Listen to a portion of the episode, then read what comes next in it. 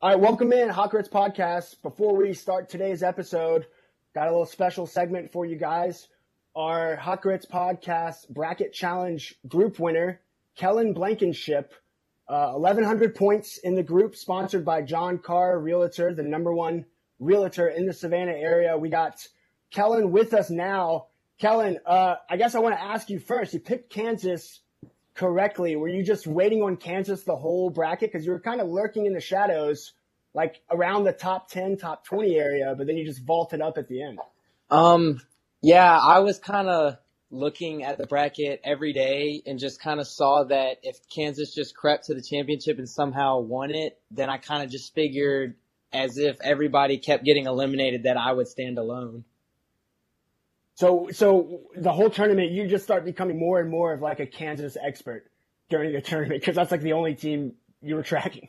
Yeah, it all well, it all started with Spencer when I was listening to the podcast, and if I remember exactly, it was like episode 105 when he said uh, Kansas is one of the more faster paced teams in the tournament. And I just kind of held on to that. And when I filled out the bracket, I just kind of thought I'm going to use that and take Kansas all the way. Well, Spencer, how do you feel about that? Because you finished, uh, you were abysmal in the bracket challenge. You'll be caddying for me. You were terrible. Uh, you finished 39th uh, out Did of 70. Well. Pretty brutal. So uh, your cousin Kellen takes your advice, wins the whole shebang. Meanwhile, you're in 39th. Thoughts? Could not be more proud. I don't care what I place. I'm I'm extremely proud of him. Uh, he's also he's the same guy that we shouted out last week with the 13 the 13 punchies going to play at Aiken. I love this kid, so could not be more happy. And uh, we're gonna get do Travis. We're gonna get that score under 85, buddy. Oh, whatever. As long as you're caddying for me, that's all I care about. Well, look, I want to bring John Carr in because he's the guy that sponsors this whole thing. He's the reason why Kellen Blankenship's getting his 150 dollars. Uh, John, did you have any uh, congratulatory words for our bracket group winner this year? Yeah, couldn't be happier for Kellen. Uh, since I've known Kellen for since his Calvary summer camp days, then actually taught him and coached him. Uh, a lot of scumbags in the bracket challenge this year. I didn't want to win money. Glad Kellen pulled it off. And uh, I need to hear more about this break 85 challenge uh, on another episode.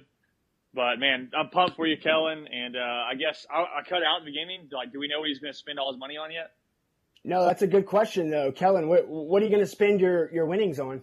Um, I kind of might do the responsible thing and put it towards college just because I gotta work for my baseball money, so I can kind of just start a little the foundation there. Send the I don't like that. I don't like that. No, yeah, send, send the money back. back. dude. No, do like you gotta do something fun with it, man. He's getting shoes, y'all. He's getting yeah. shoes. Don't yeah. let him. Dude, that's don't what let him. Do. Shoes are an investment, though, right? You can just flip them. Like yeah. that's a real investment, not like Roth IRAs, stocks, whatever. Shoes, man. It's it's an appreciating asset, right? yeah, I guess. I don't like don't that at all. Spending it towards college, like saving it for college. Hey, you got to start somewhere. I like that. Well, hey, dude, congrats again on winning. Um, John Carr has got you that money. I believe he sent it to your mom. That way you can retain your amateur status. Is that right, John? Correct. As as far as uh, as far as I'm concerned, Kel was never involved with this, and he has no involvement with this. And uh, also, I didn't just give financial advice. Please talk to your financial professional. And Kellen's mom is the winner of the hundred fifty dollars. I like that. All right, Kellen. Any last words, my man? Um, no. Nah, thank y'all for having me on here. All right, man. Well, hey, we appreciate it. Appreciate you playing. And thanks, John Carr, for sponsoring it again. Uh, if you want to buy or sell real estate in the Savannah area, John Carr's your guy. 912-228-0916. Uh, or visit him online, Facebook, Twitter, Instagram. Uh, you can also find him through Seaport Real Estate. All right. Thanks, fellas. Ain't nobody gonna this your boy Count uh, always kind of believed in aliens. I don't know if I believe in flying saucers. Ain't nobody gonna rip like You might as well just walk up to Cupid while he's on his lunch break, you know, crank the heat or something, yeah. him right in the face, punch the little baby right in. We'll see that. We're almost uh, three minutes into our sports podcast, and yet to bring up not one sport. Roll out, come on, bounce. You over there, you over there. Oh, y'all, come on. All right, welcome in episode 109 of the Hot Grits podcast. I'm Travis Jaudon. With me, as always, Spencer Maddox. Uh, Spencer, let's jump right into the latest and greatest news, or biggest news, I should say, in the Savannah area this week. Uh, we record. We're recording on Tuesday, April 5th, a day later than we usually do, for several reasons. One of those reasons was because we expected the Savannah State football head coaching job to be filled. We learned this Monday night, um, thanks to reporting from Amy Zimmer of WJCL and Andrew Goldstein of WSAV, that the news would break today, this morning, Tuesday morning, um, that Savannah State has hired a new football coach. We've obviously been clamoring for Russell DeMasi on this podcast forever. He did not get the job. And what we predicted would happen, Spencer, happened. They allowed Russell DeMasi to recruit and sign an entire recruiting class. They allowed him to begin, not after planning spring camp and all the work that goes into that, trying to find coaches to help him run spring camp because all the assistant coaches dipped because they saw the writing on the wall. Uh, they let Russell DeMasi start spring camp, and then they let him go a day after it starts in favor of one Aaron Kelton. Aaron Kelton, you guys will remember from episode 106, was one of the finalists that I first reported would be a finalist along with Russell DeMasi for the job. Um, so, Spencer, that's basically the premise of what's happened today. You know, as we record this Tuesday afternoon, Savannah State has a new head coach. They asked Russell DeMasi to remain on board as the offensive coordinator. He obviously declined that. And on Twitter, Facebook, basically everywhere you look today, Savannah State is rightfully getting ridiculed for the way they've handled this. Um, I'll let you kind of give your thoughts from afar because I've been plugged in on this. But you know, what are you shocked at all that Savannah State baffled and fumbled this whole thing from the start? Are you shocked at all? Sadly, I am not shocked. Um, we, like you said, we kind of saw this coming. Um, it's just it's wrong to me. One, one, the way they handled it is wrong, especially the way you just laid it out. Um, that's not how anything should have gone down, especially with Russ being the interim head coach. You would think he has a leg up, given that he's been a part, a major part of some of the most successful seasons in Savannah State football history, given how dismal they've been our entire lives. Um, so you would think you'd want to take care of a guy like that, um, who's like kind of made you a little, at least a little bit relevant in a city that did not care about you before.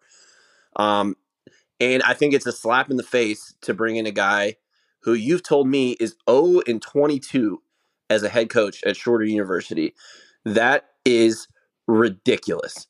Um, I don't know what he could have possibly brought to the table to be better than Russell. There's no interview that you can give that will hide an 0 and 22 record.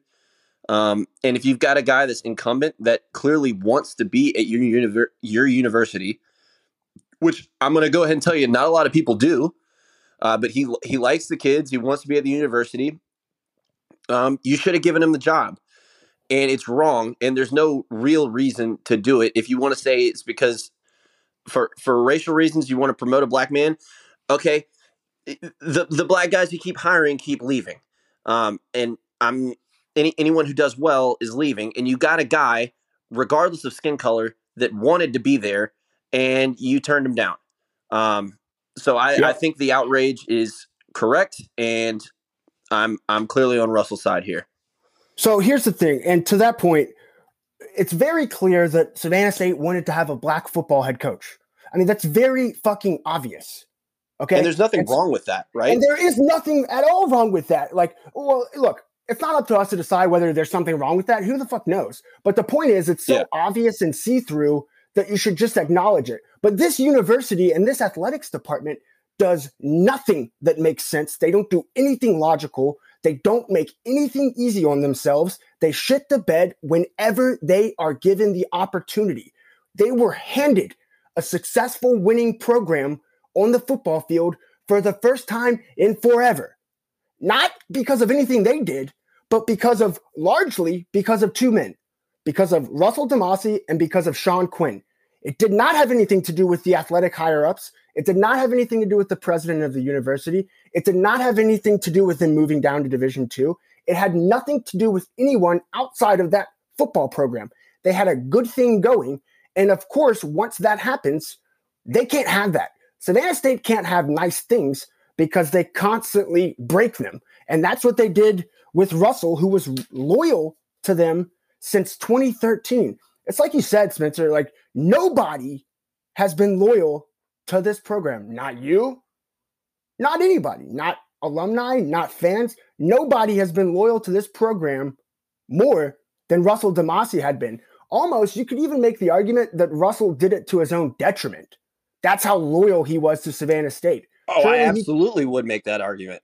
Yeah, so surely he could have gotten out and got himself a better situation. And I'm sure he had people in his ear telling him, look, you need to look out for yourself, Russell. Like, I think Savannah State could screw you here. But instead, what he did was put his nose to the ground, worked his dick off, and he got fucked for it.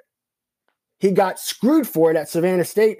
And I don't think it's because he's white, but I do think the fact that they've had, you know, uh, Erik Raeburn was a white man head coach. He gets fired. Sean Quinn, a white man, gets hired after being he gets, he gets hold on set that set that up a little bit better. He got fired after a winning season, correct? Uh, no, Rayburn did not. He he he was like having mm, moderate success for moderate Savannah success State a- for Savannah State standards. Now, let's be clear, he was only winning three or four games a year, but okay. they were no longer losing twenty something straight games. Does that make sense? Right. Like they were. Yes. So so there was a step forward there. Right. And so he gets fired, right, in December of 2018. Okay. Then Sean Quinn gets the interim role immediately, and he gets the full time role in March. Or I'm sorry. So Raeburn leaves in December of 2017, or December of 2018. I'm sorry. And then Quinn leaves December of 2021, this past December, to go to Virginia Tech. Russell gets the by, interim role, and and then by all April, regards, by all regards, Quinn has done a fantastic job at that university. Everyone I've spoken to, uh, he did. Yeah, he did a fantastic that. job. I mean, he did right. an awesome job. And so and so he moves on to a Division One position coach job. Like that's not that crazy. I mean, that's a normal, I think, step up. You know, although Sean Quinn may have seen the writing on the wall that he wasn't going to have any loyalty shown to him at Savannah State either. But you know, to get back to Russell, the fact of the matter is they knew what they were doing this whole time. They had net they never had any intention of hiring Russell DeMasi to be their full-time head coach.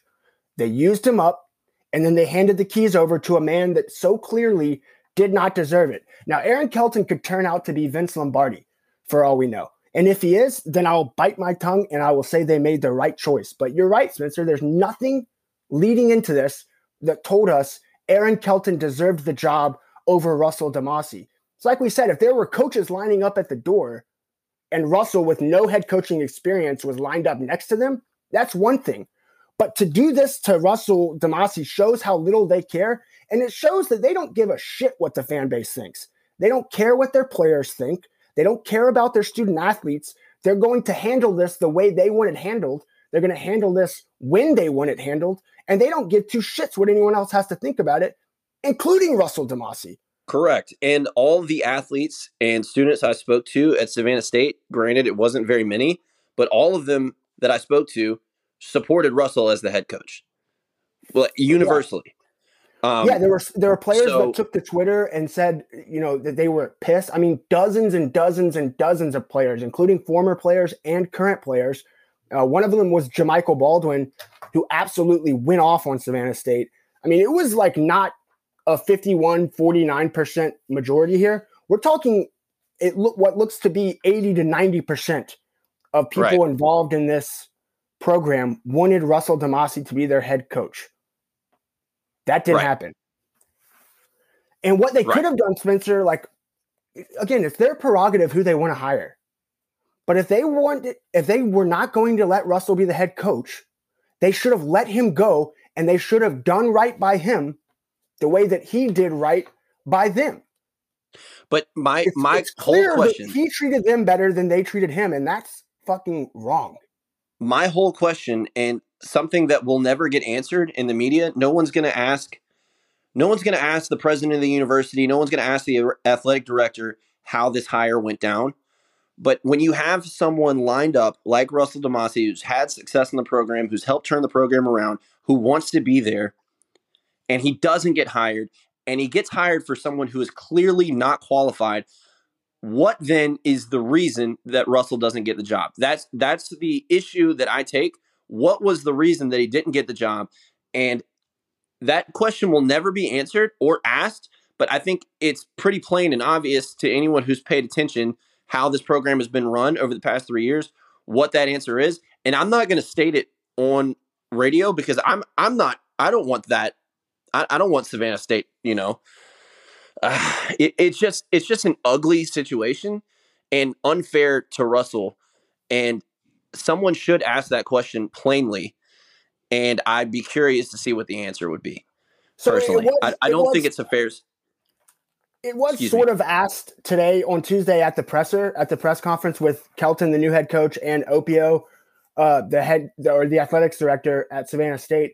And of course, they gave the runaround, the dance on episode 106 right after I talked to the AD at Savannah State and talked to you guys about what he told me, you know, they are saying things like, okay, so why did it take so long? They don't think it took that long. They wanted to take their time. What's hilarious about this, Spencer, is that they said today that the head coaching search didn't begin until mid January.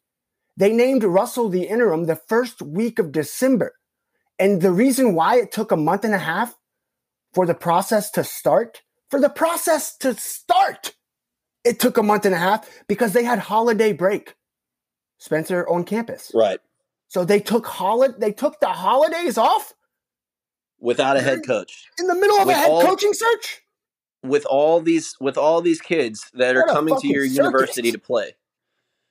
Yeah, so not only is it a disservice to the community, uh, your fan base, it's a complete and utter disrespect to the to the students that you've brought in and you said the, their parents signed over to you to take care of them to take care of their athletic career. It's a complete disservice to them and you bring in a guy with so little accolades behind his name has never been correct me if i'm wrong never coached in savannah. I, I don't know that to be true but has that he ever true. coached in savannah that's correct that's correct Okay, never coached in Savannah, uh, no real ties to the area. I've never heard his name. You bring this guy in over a guy who's been here his entire life, who the students love, who the students want to play for, so out of touch and just playing wrong. And they sh- they deserve to be shamed for this, and they deserve every bit of hate they're going to get. Um, I will always be a Russell DeMasi fan. I'm I'm I'm that's my guy. I, I hope he does well. And you know what? I'm glad he's getting out of that university because that's an absolute sham. He's got jobbed. I agree. I agree. I 100% agree. And I think that in the long run, it could end up being good for him. I'm going to, I think I'm going to have Russell on later this week.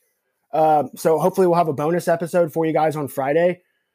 Want to get his thoughts on the whole thing. Um, you know, it, it, but, you know, to wrap this up for now, and believe me, we will be talking more about it from from top to bottom, Savannah State has showed its true colors during this whole process. And they had every this was a golden opportunity handed to them to do the right thing. If they gave Russell DeMasi the head coaching job and he goes, you know, uh, five, five and thirteen the next two seasons, then fire him, then get rid of him. It won't, it's not like it'll be the first five and 13 stretch you've had in your football, you know, program's history.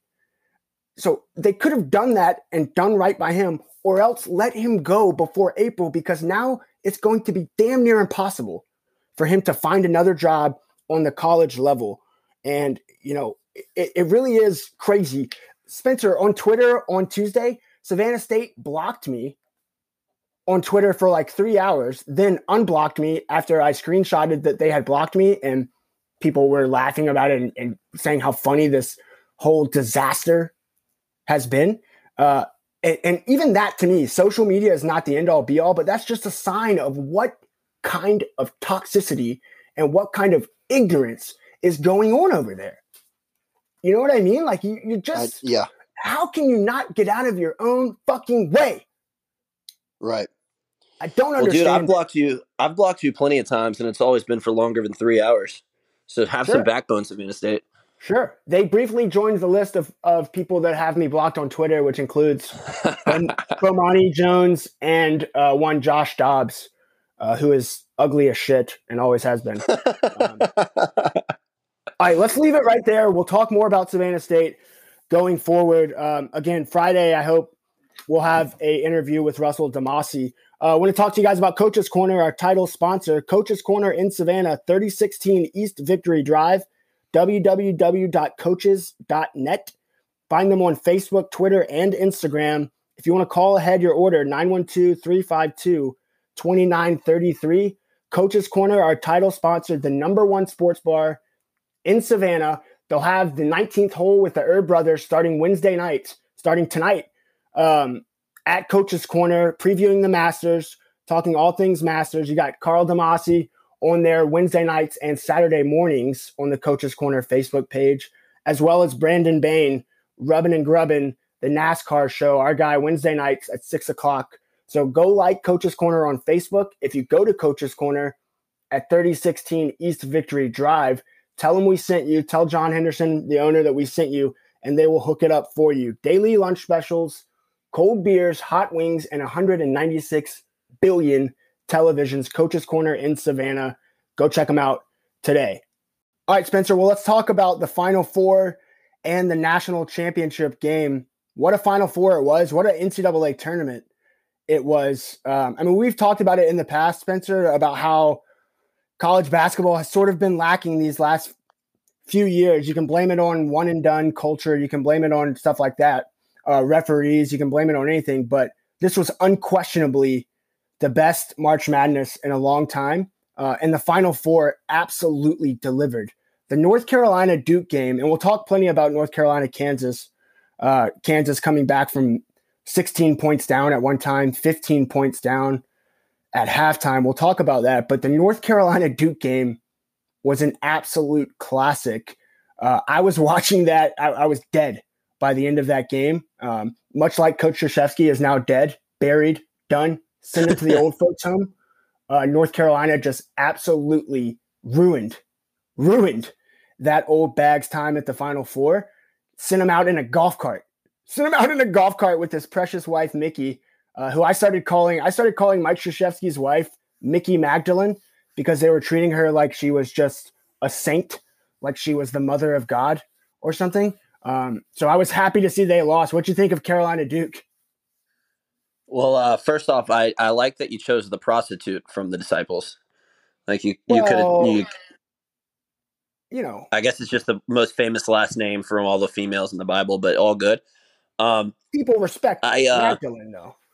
I thought it was hilarious the vitriol with which uh, UNC fans just absolutely buried Coach K after the uh, game, including yourself, just like on Twitter and stuff. It was hilarious. Um, like I thought, I thought they would be like kind of like kind and like you know glad we beat him in his last game type vibes, but you know also he had a historic career. No, none of that, dude. It was the furthest thing from kind. It was basically like screw you, old man.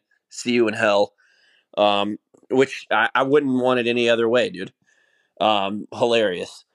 Uh, that game was awesome to watch. Uh, it wasn't anywhere nearly as good as the national championship, though, which uh, could not have delivered more in terms of, um, you know, just basketball, like actual basketball product. You know what I mean? Watching the game itself, Yeah. and I had no, I didn't care either way about either one of these teams.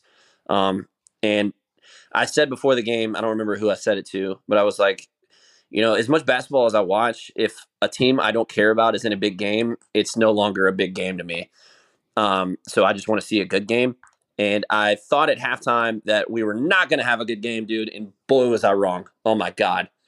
Um, the term instant Yeah. classic is overused, dude, but that's an instant classic for sure. Dude, it definitely is. And it's like, you know, after North Carolina beat Duke, the, the storyline was, of course, North Carolina is going to have a letdown. They're not going to be able to bounce back after the emotional high of beating Duke. Um, and I sort of thought that that was real. I, I thought Kansas would win the game against Carolina. Um, but I thought Carolina had a chance to cover. They ended up covering for sure. But what I was thinking before the game was like, how often is it that I, I was more excited for my team's, for my favorite team's semifinal game than for their national championship game? And even after North Carolina blew, I mean, like they blew a 15 point halftime lead, you know, let's make no bones about it.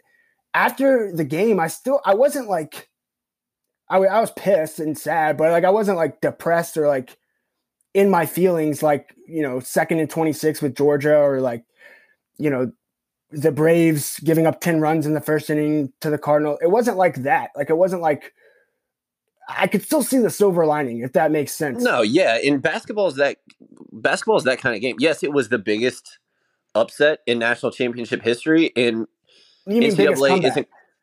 Yeah, excuse me. That's what I meant. Um, yeah. And NCAA isn't quite like the NBA. You know, there's not that many points scored, so comebacks like that aren't as regular. But you're starting to see more and more points get scored in college games. Um, you know, regularly creeping up into the 80s, 90s, sometimes even hundreds um, for each team. So I, I don't think UNC has anything to be ashamed about as an eight seed. Like even if even if you want to talk about like the the comeback, they still had to build up that lead, and they easily easily could have crumbled. I think I texted you this. They easily could have crumbled whenever Kansas brought it all the way back. And I don't think they did, dude. I, I felt like they answered, and it was a tight game the entire way through to the basically the last buzzer. Um, which yeah. that last sequence was absolutely bananas, dude. And if if North Carolina had hit a three after Kansas stepped out of bounds there at the very last second, it would have unquestionably, unquestionably been the greatest, uh, or at least most entertaining college uh, championship game of all time, dude.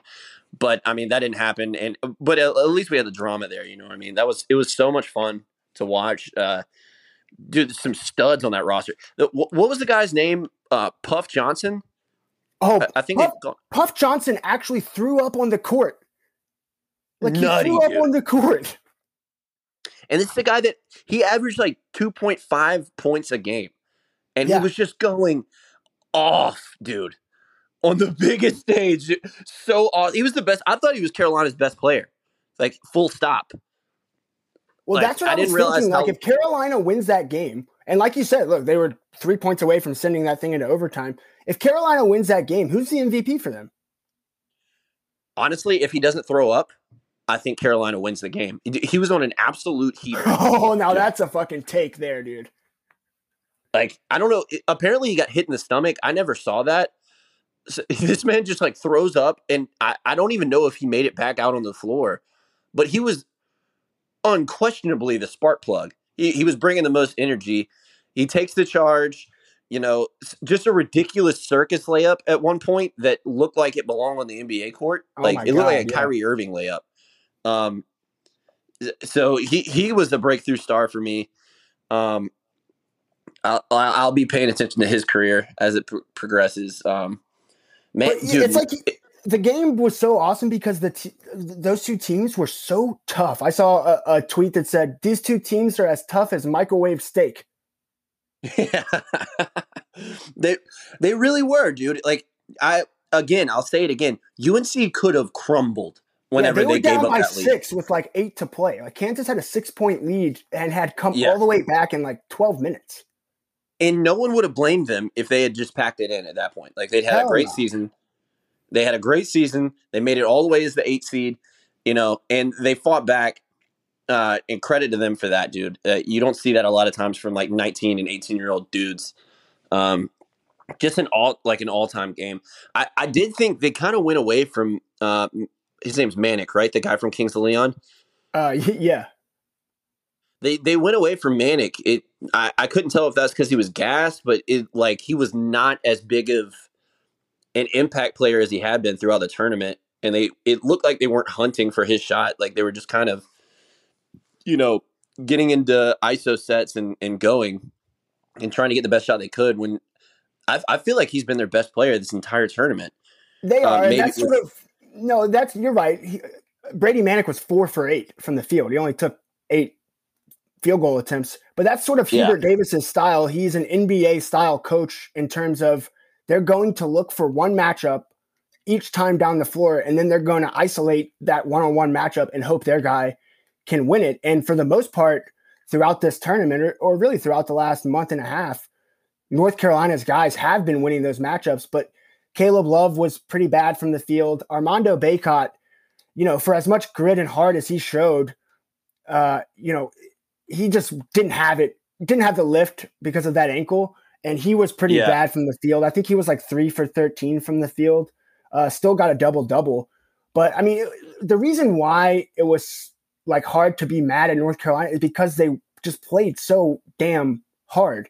And like Yeah. the fact that they had a 15 point halftime lead, like now a day removed from it or two days removed from it, that to me is even more shocking that they ever had a 15 point lead with basically five guys and, and a Puff Johnson to, to play Right. with. Well, it, it it was obvious to me. I, I don't know how many like NBA fans there were.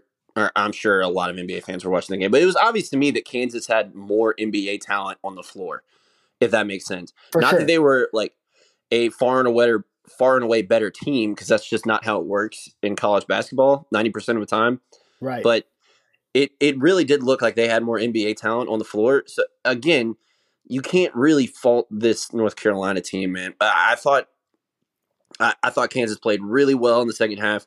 I thought Love from UNC, although the numbers might show it, I thought he had a pretty good second half. Honestly, like I like the way he was Yeah, playing. He was all right. He was trying like that's I think why Manek wasn't getting a lot of his shots is because yeah, Clove Caleb Love was just looking for his one on one and he got looks at the rim, you know. A lot of those Yeah. layups in the second half were makeable. Um well, I thought But- he was pretty brutal in the first half. Honestly, like I thought he yeah, was. he was. I thought he was pretty much the worst player on the floor. I did not think that in the second half. So that I mean that's commendable if nothing else. You you can't really you can't really shit on 19 year olds if they're having a bad game from the floor, but uh, if they go out and play their ass off, you know, or at least try, you know, put put up a good effort, and I thought he did. Um, but I, I would have liked, man, I would have liked to have seen them try and get Manek involved in some pick and pops, or something. It seemed like they put him on the corner and just said, you know, we're gonna we're gonna dribble the basketball into the hardwood as many times as we can. Yeah, Um, that but- elbow he took to the face, man, was That was tough, Rough. dude. like was that was rough. And I I was positive that he had a concussion after that. Um I'm sure he did. well, that- yeah, I mean, that was he might have. Yeah, that was al- almost certainly a concussion, and it didn't look like they put him through any kind of protocols or anything. Like they didn't look into no, dude. Yeah, No, So- there's no protocol. They throw protocol out the window when it comes to the natty, I'm sure. yeah, Um, what did you think? I thought it was crazy that Bacot's ankle gave out basically the same spot on the floor that Manek on the final play fell at the same spot on the you know at the final play, and, and it was that one spot on the floor. tinfoil hat on. Is it tinfoil Travis, dude? I'm just saying. I'm just saying. Is this it was the tinfoil same- Travis, dude? same exact spot on the floor where it happened. And it's like, dude, can we get this floor situation worked out a little bit? You know? I don't know. Uh, the ankle thing, it, it had already happened. So yeah, but the fall, I thought he was just exhausted. They all looked, dude. Every single one of them looked gassed. Yeah, To me. they really did. like completely gassed. Um, and I, I guess like looking back, I don't really remember like a very long stretch when Manek was out of the game. I don't know what his minutes looked like, but They were up there. He wasn't. He didn't come out at all, barely. yeah, him in particular, I feel like he was out there the entire time, which eight makes eight shot attempts like even more glaring to me. But who knows after that head blow, like who knows what kind of shape he was in, you know? Um, Yeah. He might have been a Yeah. walking corpse. Well, just to give myself some flowers, I picked Kansas, and I think I talked about Kansas a while ago that I liked them. I also said Kentucky, so hand up on that Yeah. one. But I, Yeah. I thought Kansas was the deepest, not not deepest in terms of like they go ten deep, but deepest in terms of like their sixth guy, their seventh guy is pretty much as quality as their first and second guy. And whereas North Carolina was, you know, they had a bunch of B plus players out there that just grinded, you know, to get all the way to the natty. They were borderline not going to make the tournament.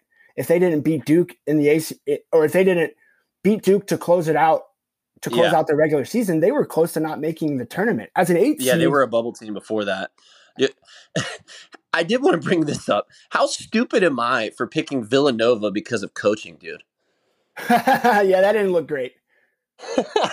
oh my god! And you know what it is? I really want Jay Wright to be the coach of the Atlanta Hawks. Like I'm trying to start a grassroots movement to uh to fire Nate McMillan. So that's that's where that stems from. I just like I'm a big Jay Wright guy. I thought he was the best X's and O's coach in, left in the tournament, and possibly in all of college basketball. Don't at me, dog. But I, I you know, not Well, a great if Jay look. Wright becomes the head coach of the Hawks. Obviously, his nickname immediately becomes JTL. I mean, is that Yeah. That's fair to say. Well, that's the only nickname we know how to do. Just anything and then add TL to the end of it. That's what we do, dude. yeah, like Trey TL, that lasted forever. Spinny TL. Um, I also need to. I, I should probably say that earlier in this season of Hot Grits, I think I might have called for Hubert Davis to be fired. I'd like to retract that statement, and, and I'd like to give him a contract extension, if that's okay. Can I retract my previous fire Hubert Davis take? I'd like to retire that take for good. Uh, I'm going to give up on that take and say that Hubert Davis, good coach. Okay, I I I'll piggyback on that. Um, first off, great run, Hubie. Um, great run. Did he not give you AAA AAU coach vibes though on the sideline, dude? Just like the super animated, like almost like trying. He was like grandstanding over there, wasn't he? Like you don't It- you don't yeah, see I get what lot. you mean. I get what you mean that it looks like that. I think it's all genuine, but yeah, it looks exactly like that. Like, dude, you you want some level of being measured on a on a game like that. You don't want to be panicky. You want to be like measured and like calculated. And he was anything but that on the sidelines. I don't know what the talks on the sideline looked like, but he his demeanor did not look great, dude. Especially especially as, as your team is kind of like the lead is melting away. He's like getting more and more animated and like dude, after all, these kids are 19 years old, dude. So like, I don't know, dude. It, just from the visuals, not a great performance, not a great national championship game from him, but great run overall. What can you really say? Yeah, no doubt. Uh, well, before we move on from that, I'd like to just point out that Mark Emmert, president of the almighty NCAA, when handing the national championship trophy to Bill Self and the Kansas Jayhawks, announced that the Kansas City Jayhawks had won the 2022 national championship. When in tough. fact, yeah, when in fact Kansas City is not where Kansas, the University of Kansas is. It's also just It's not also the name not of in the the school. state of Kansas. That's correct. That's correct. It's also It's not, not- in the state of Kansas. And it's just like, half of dude, you had one job, Mark Emmert. You had one job.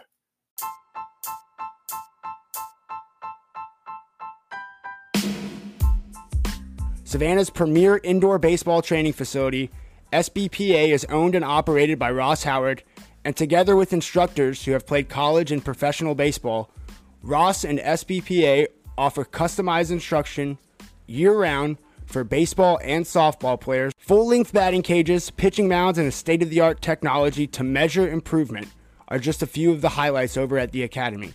Call Ross at 912 484 5282 and visit the Savannah Baseball Performance Academy on Facebook for programs, teams, camps, and more information about how to take advantage of this great venue.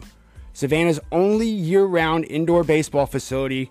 Ross Howard, our guy, give him a call 912 484 5282.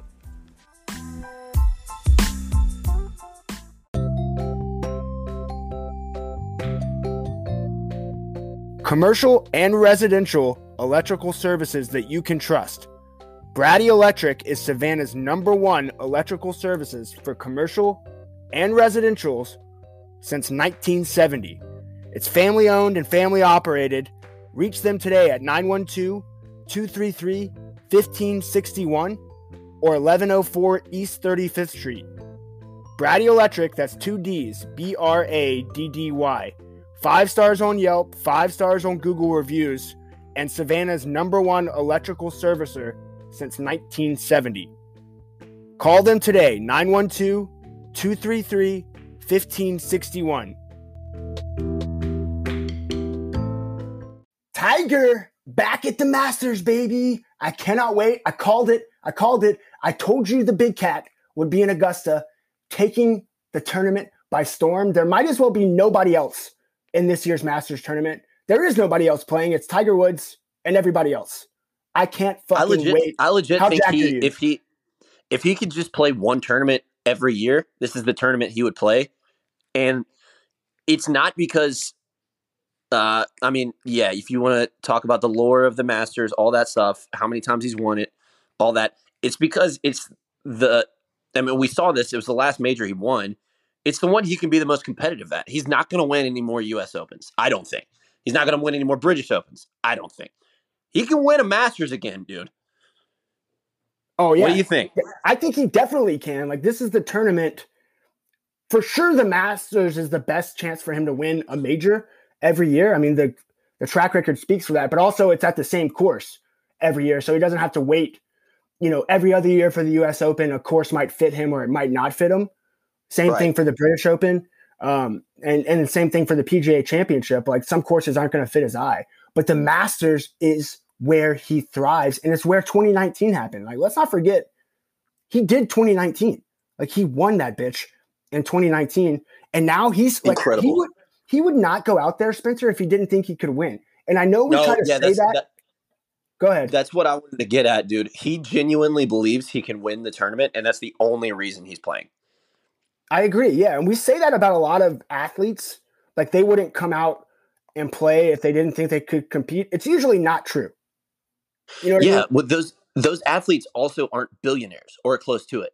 So, like, uh, Tiger has no financial reason to play other than winning tournaments and like adding to his total, and that's what he's been laser focused on his entire career. So he believes he can win it. He wants to win it. That's why he's there. It's not. It's not for any other reason. You know. Yeah. No, I agree. I agree. I think um like I think Saturday or Thursday when he tees off, which I think is at is it, it might be at 11:30 or 10:30. I got to look. It's at it's either at 11:30 or 10:30 on Thursday. I think when he tees off like the goal will be 2 under.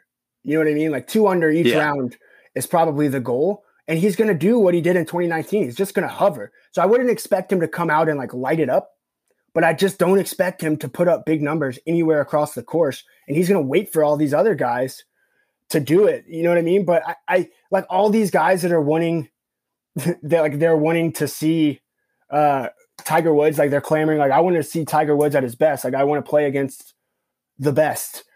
I don't know if they want that. Like I don't think the rest of the field wants to face like a full go Tiger Woods. But I mean, there are look, there are plenty of guys in this tournament that can win besides him. They're just not going to be Right. talked about at all now that he's in The- the field. the the formula for Tiger to win this is to play the par fours at as close to even par as possible. Birdie or better the par fives, and then come what may on the par threes. If he hits a couple like incredible shots in some par threes and he birdies them, great. If not, you, you just don't want to be over par on the par fours. Um, as best I can tell. Yeah, I like So, that. yeah. I like that. That's my insider breakdown. Right now, what I see for Tiger Woods is 50 to 1. 50 to 1 Ooh, to win the Ooh. Masters. enticing. Uh, looks like Jon Rahm, the favorite at 10 to 1. Justin Thomas, 14 to 1. Uh, Dustin Johnson and Cameron Smith and Scotty Scheffler at 16 to 1. McIlroy, 18 to 1. Koepka, Cantlay, Spieth, Hovland, Morikawa, 20 to 1. So those are your favorites. Um, if you're looking at like long shot guys that, that I think, you know, have played well here before, Bubba Watson, 65 to 1 uh, to win. Same for Sergio Garcia. And then if you want to go way, way down the line, you'll eventually find, you know, other guys. JJ Spaun is 200 to 1. He won last week. Uh, and then Zach Johnson, 250 to 1. I was just about to bring To up. Jack, Zach Johnson, dude. you like Zach Johnson? Just always a super long shot to win the Masters, but always included on the odds. You know what I mean? Just like, just like throwing the bait out there. You know what I mean? Like it's just it's a little bit of a sucker bet, but it jumps to mind immediately whenever you're thinking about guys to bet on in the Masters. Zach Johnson, he's won it before. You know what I mean? Like that, you, go down that path. They throw that in there just for the degenerates like me, dude. I, I think I might do my annual sprinkle on Brian Harman, 100 to 1. I like it. Pretty crazy to think that Tiger Woods is 50 to 1 and Brian Harman's only 100 to 1.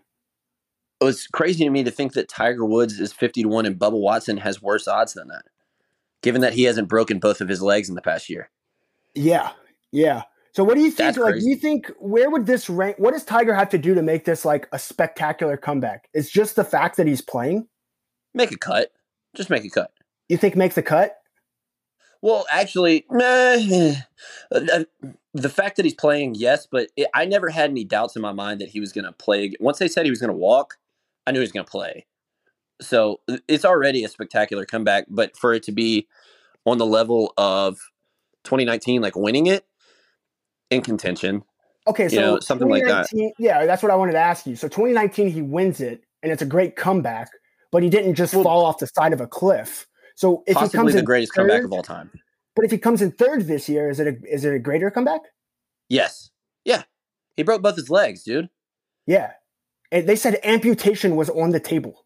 That Yeah. was a possibility. Yeah. Ben Hogan had something similar. what are you laughing at?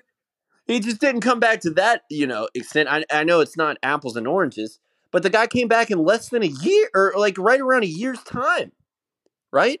Yeah, It's like a year and some Yeah. change. Unreal, dude. And this guy's story just keeps getting like more and more ridiculous. I, I don't put it off. The I think he's gonna win the damn thing, dude.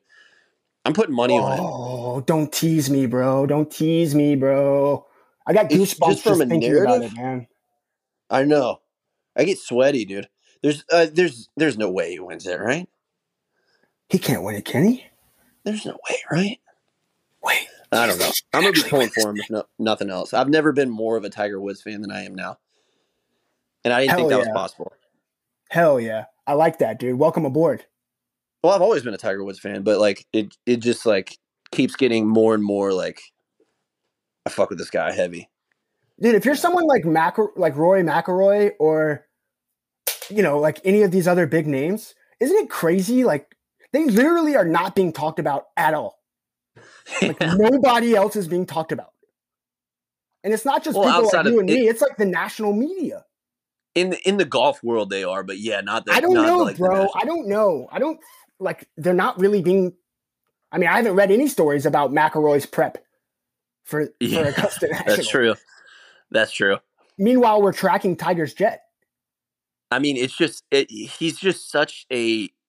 It's it's like it really is like MJ back in the day, to, to a greater extent even. Um, I mean, he's just got such broad appeal, and he might be the most popular athlete in the world outside of like LeBron. You know what I mean? So, I, I get it to an extent. I, I really do. People have been arguing of late who has more of an impact, who who impacted their sport more, Michael Jordan or Tiger Woods. Tiger Woods. I think so too, dude. Just by looking at the galleries for his practice rounds, like some of these photos that are coming out, like they're Right. they're tin deep. They're tin deep all along the fairway for a practice round. Right. Well, the, dude, the NBA had already had their revival. Like they didn't need Michael Jordan to be. I mean, maybe to make it the global phenomenon that it that it is now. Sure, if you want to argue that, but in at least in the United States, my sphere of it, you know, where I'm at, the NBA didn't need Michael Jordan like that, dude. Golf needed Tiger Woods. Yeah. The PGA Tour literally might not exist as it does now if not for Tiger Woods. Oh, it, it wouldn't even be close. It wouldn't even. It would not I be mean- close. And people don't understand that. Like the purses would probably be like a dividend of 10, like 10 times smaller than they are now, if not for Tiger Woods and that amazing run he went on. Yeah, agree. And it's throughout the entire PGA Tour, but especially the majors. I mean, when you go back and look, like it's eleven point five million dollars in purse for the Masters. It's two point seven million to the winner. No joke. Ten years ago, it was half of that. less than half of that. Right. Right. And that's And- not in Tiger's heyday. That's from 2012 to 2022. That's the kind of Right. impact that he's had. I mean, and, and so people can love him or hate him. I think most people love him, but the impact is undeniable. And the impact on the tournament and the popularity of this tournament in Augusta is also undeniable. I mean, as someone that Well, it- like follows media, it's a media person's dream. think of it think of it this way there's in basketball there's kind of like this this cutoff date where we uh we call it start to call it the modern era right in Mhm. basketball there's like before magic johnson and larry bird and then there's after them um the stuff that happened before them tends to get you know ignored largely like wilt chamberlain you know those guys putting up 100 point games they're not considered the greatest of all time or the most influential when they possibly could be because they played in a bygone era that clearly was not as competitive. Now, when you when you look at it from that lens, what Tiger Woods did, you're talking about guys like Greg Norman, like guys in my lifetime, not guys 70 years ago, guys in my lifetime, like Greg Norman, uh, you know, Nick Price, these guys that played him in the 90s and early 2000s, where their accomplishments almost mean less because they played before Tiger Woods and before the field got so competitive because he Yeah. took it to a new level. Scores got lower, guys started hitting the ball so much further. Uh, it really was just it, he completely changed how people hit, how people scored. Uh, he he raised the bar to just a different level. Um, It's the standard too. The physical standard for what it takes Right. to be a pro golfer was changed forever. There are no more John Daly's. You know what I mean? Like you, you well, there's only ever a- been one.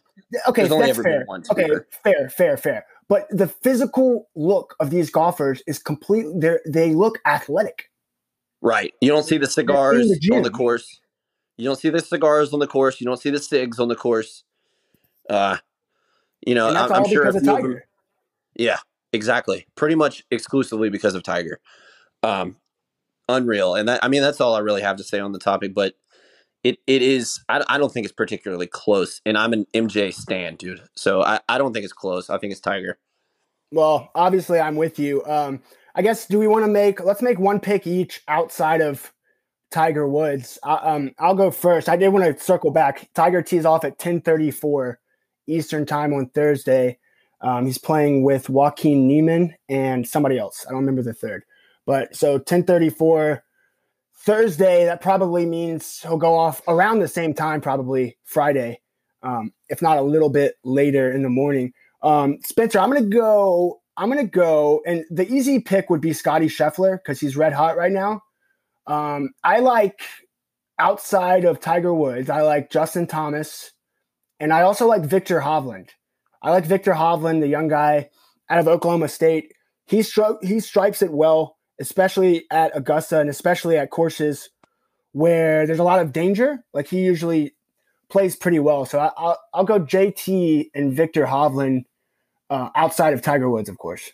Who you got? Um, I, I, I like JT. Um, I think at Justin Thomas' peak, he's the best golfer on tour. I don't I don't think people can match him whenever he's playing his very very best. I don't think I think his very very best is better than everybody else. Um, I'll say that. Okay. Um, I, I like Spieth though. I, I think I picked him last last time we did this as well, and I'm going to stick with it, especially at those odds. Um, I think he's another guy like Thomas. Uh, He's such a head case. It's frustrating. Yeah, But, he's um, got that new I- like pre-swing routine too. That's kind of throwing me off. It's like a Rickie Fowler type thing. Yeah, but I, again, at his peak, he's he's up there. You know what I mean? I think he, I think he could potentially be the best, the number one golfer again. You know, Yeah. um, I think he's got that in him. I I would be, I think it'd be a major upset if he was never the world's number one again, and I think that would be a pretty disappointing career for him. Um, so I'm gonna keep sticking with that narrative. I'm gonna take JT and Spieth.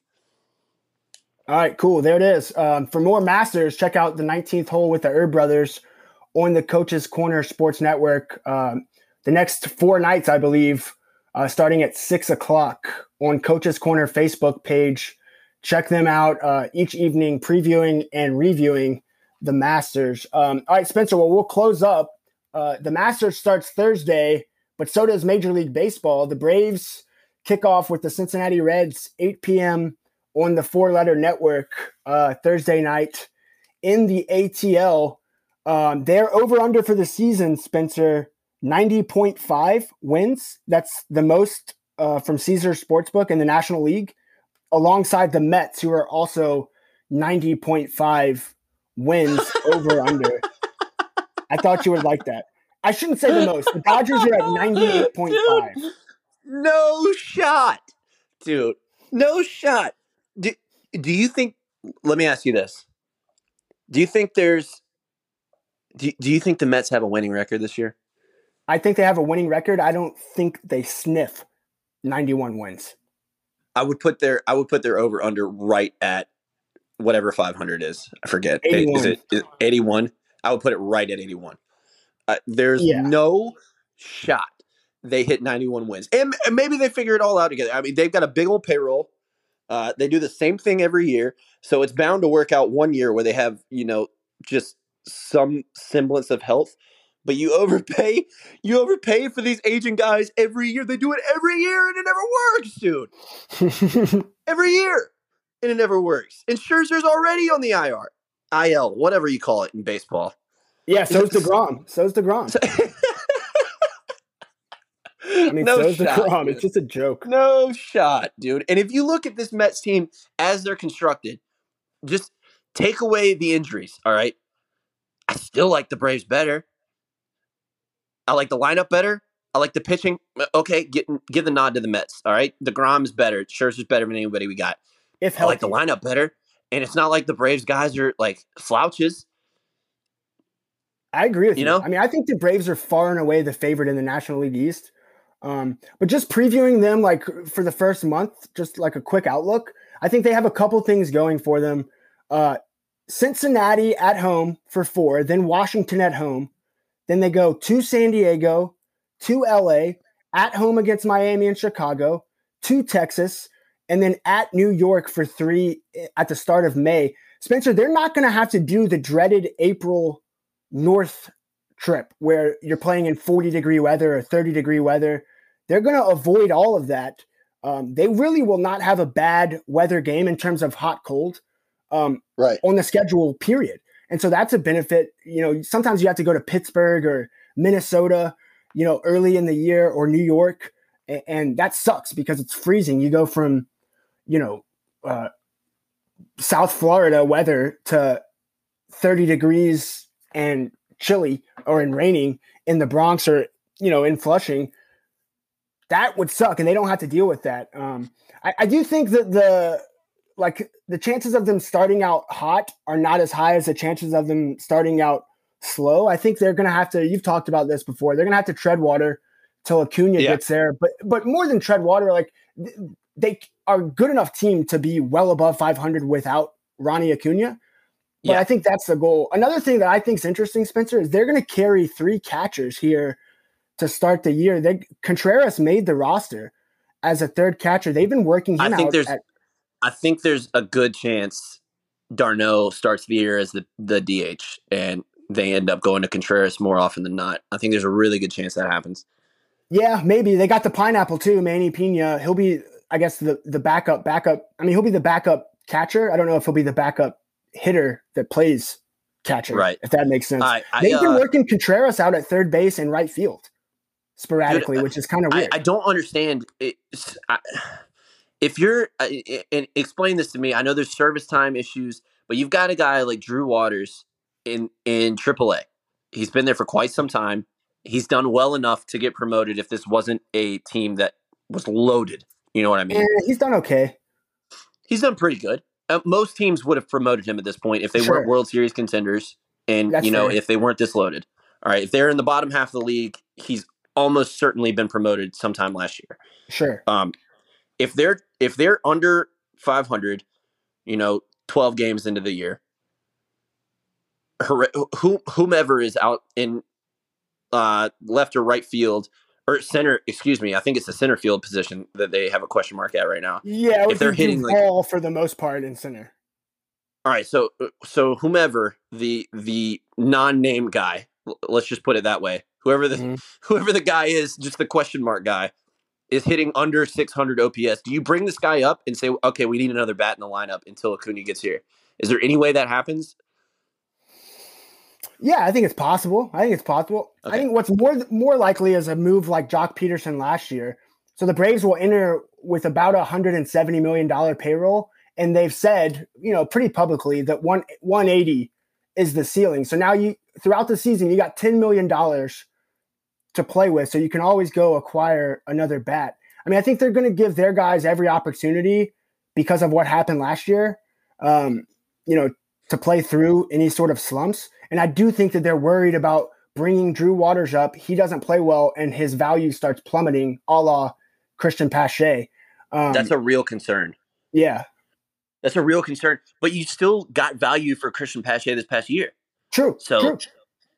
Uh, and I yeah. mean, Drew Waters doesn't have a like a skill like uh Pache's defense that he can hang his hat on.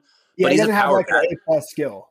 Yeah, he's a power bat. If you throw him in for 162, half the time he's going to hit 30 homers. Half the time, well, you know, 25 homers. He might be brutal, but he'll he'll hit you some homers. Um, so I don't know. I I kind of like that, and I, I disagree. I think you bring him. I would bring him up if I were the Braves brass. I would bring him up if we're floundering, and then you can still trade him down the line. Uh, I I think the more likely thing they're going to need this year is an arm. Um, yeah. You know, we the Braves have been really lucky with injuries outside of Soroka. They've been really lucky with Ian Anderson. They've been really lucky with Max Fried, and I wonder how long that holds up. Neither one of those guys have spent any like significant amount of time. Uh, you know, haven't had any season-ending injuries or anything like that. Um, so that's I would look to that, dude. That's there's just not a good history of a team having the same basic rotation year after year for multiple runs. Right. Um, so I think they they might need to load up at some point. Um, so on the pitching know, side, they're going to start. They're going to start the year with a six man rotation, and that sixth spot will be Tucker Davidson or Spencer Strider. Strider's the guy that throws over hundred uh, with relative ease and pretty often. Um, so they're going to yeah. determine who starts that sixth spot uh, based on matchups. The bullpen Spencer is interesting. Darren O'Day made the team uh, as a right-handed specialist, as a submariner. Um, so he's made the team. Another guy that made the team that I think a lot of fans may be confused about early in the year, Sean Newcomb made the team in the bullpen because he's out of options. Meaning, if they tried to send him down to AAA, you know, if he didn't make the team out of camp, that means he'd have to pass through waivers and every other team would have an opportunity to claim him. So they're going to give Newcomb a shot to start the right. year in the Braves bullpen. If he doesn't, then they'll designate him for assignment, and you know they'll probably move on from him at that point, a la Mike Foltynewicz. So I think people early in the year should be aware that Sean Newcomb is in that bullpen simply because he's out of options. He is not in the bullpen because the Braves are under some illusion that he has, you know, lit it up during camp. So I just wanted right. to point that out. And one more thing, Luke Jackson, I think possibly. I was about to say Luke Jackson, dude. So I think he's possibly pitched his last game as a Brave, and here's why I say that. He tore his, or you know, he tore his UCL, and he's going to have Tommy John surgery. Now he could have chose to rehab this and come back in June or July, pitching on this one year deal. But then, you know, all other teams, when he his contract comes up and he's a free agent at the end of the year, will have that in the back of their mind saying, hey, he still hasn't gotten that Tommy John that he's probably going to need at some point. So if you're Luke Jackson, do you try to pitch for this team and prove to the Braves that you're worth a multi year deal? Or do you go ahead and get Tommy John now in April? And then by the time next March comes around, you're 10 months removed, 11 months removed from your surgery. You can pitch that to other major league teams and say, hey, I'll be ready to go. I've already had my surgery. Like, I'm ready to roll if you want to sign me. Um, so that's what he's going to do. I don't think Luke Jackson comes back at all this year. Um, and that's that's a major loss. This is a guy that had a sub two ERA last year. Right. Right. I'm good with him never pitching for the Braves again. I, I appreciate the memories, dog. I'm I appreciate the memories, dog, but uh you, you know, let's let's let's get somebody that doesn't give me a friggin' heart attack every time he's on the mound. Yeah. I like that. Um, all right. Well, you want to pick uh, before we wrap up? You want to pick World Series or playoff team? What do you want to do? I, mean, I don't Um, really have any predictions like that are not chalk. I think I like the Dodgers and Astros. yeah, I mean the Dodgers are the clear favorite. How That could you not pick the Dodgers in the National League? I mean, it's, Yeah. I, I, don't know about the Astros. Uh, I, I, I'm not as well informed on the American League. I, I try and stick to the NL East and you know like the clear rivals to the Braves. Um, I I do think I do think the Dodgers are just embarrassingly loaded, and uh, I mean, barring some kind of catastrophic start or you know something unforeseen, they're going to win over 100 games. I would think. I'll take the over there. Um, yeah. Their Yeah. over under is ninety eight point five, which is Yeah, absurd. Yeah, and they deserve that too. They're just loaded. Um, I do think the Braves have the firepower to run up against them, and you'll they'll almost assuredly see them in the playoffs if the season goes as we expect it to.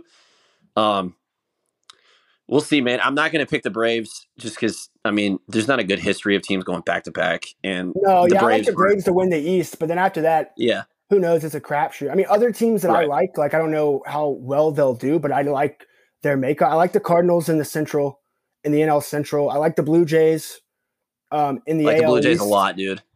I like Yeah, the Blue Jays a Jays. lot. And, and I and I sort of sneaky like the Twins there in the AL Central. The White Sox are obviously really fucking good, and then in the NL West, you have that trio of Dodgers, Giants, Padres. I, I would be shocked if the Giants did what they did last year or anywhere near that again this year, just because that roster is just not the same as the Padres or the Dodgers, especially the Dodgers. Um, but I it should be fun. everyone dude. would I'm be. glad. I'm glad Major League Baseball is starting uh, this Oh week, my God, right yeah. after right after the NCAA tournament. Um, sort of no no lag time.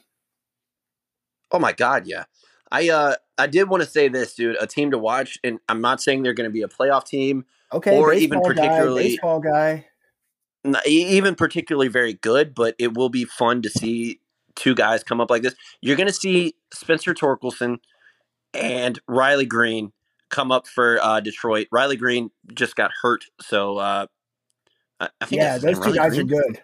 Those two guys are good. just- yeah, they're, they're both top ten prospects. Um, I, I think that'll be a fun team, and they're they're going to be much better than they have been in the past four years. Um, Riley's hurt right now, but Oh, dude, um, the American League Rookie of the Year race is going to be stupid. You have like it's going to be nutty. four of the top eight overall prospects in baseball are playing in the big leagues this year as rookies in the American League. You got Bobby Witt in Kansas City, Julio Rodriguez in um, Seattle, uh, Torkelson, like you just said, in Detroit, and then Adley Rutschman, the catcher in Baltimore. It should, that should be a really, really fun awards ra- race to watch. It's gonna be crazy, dude. And these guys came up like quick too. I, I remember looking at the prospect Yep. list, and a lot of those dudes were in the thirty to forty range, like not too too long ago. You know what I mean? And they jumped from there to one to ten, and then it seems like just yesterday, and now they're getting promoted. So it's, it's gonna be crazy, man. I'm I'm ready for this MLB season. Um, a new crop of talent should be a good year, man. Hell yeah. All right. Well, let's wrap up. Hopefully, I'll have a bonus episode for you guys later this week. If not, we'll see you for episode 110. Uh, Spencer, I forgot to tell you, this was season six, episode nine. So that's nice. Nice. How do they find you on Twitter? Find me on Twitter at Spencer Maddox underscore. Don't you dare forget that underscore. Before I forget, Hawk Ceiling Seven, dude. Ooh, I forgot. We have the Hawks. We can call them the Hawks. They are the Hawks. They are the Hawks. They are the Hawks. Hawks. They're red hot. Hawk Ceiling Seven. That's all I'm gonna say. Trav, what's yeah. your Twitter? Eight seed ceiling for the Hawks. My Twitter at Jaudon Sports. For the show, it's at Podcast Grits, the Hot Grits on Instagram. Rate, subscribe, follow. We're on. Um, I should tell people we're on Amazon Music now, so you can ask your uh, what what do you call it? Your smart device at home, like Siri or, or not Alexa. Siri. What is it called? Alexa. Yeah, you can ask your Alexa or whatever device you have to play Hot Grits podcast, and that bitch should do it for you. Uh, so Hey okay. Alexa, when you're done gathering my data, will you play the Hot Grits podcast for me? Till next time, stay safe. Wash your hands, you filthy animals. Peace.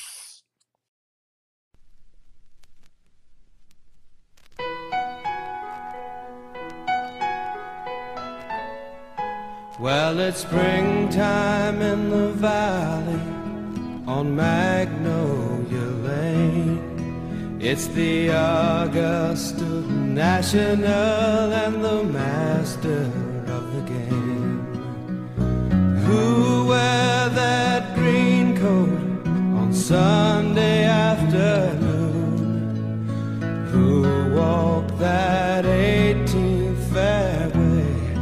singing this tune? Augusta, your dogwoods and pines, they play on my mind like a song. Augusta, it's you that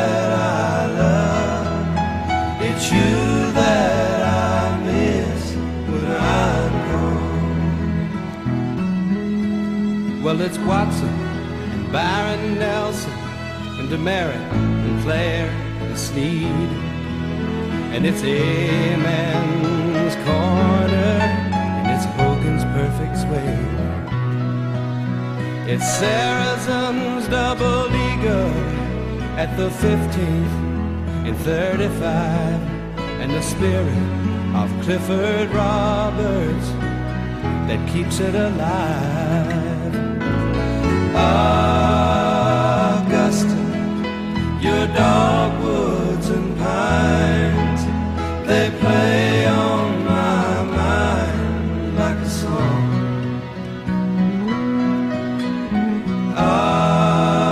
Augusta, it's you that I love, it's you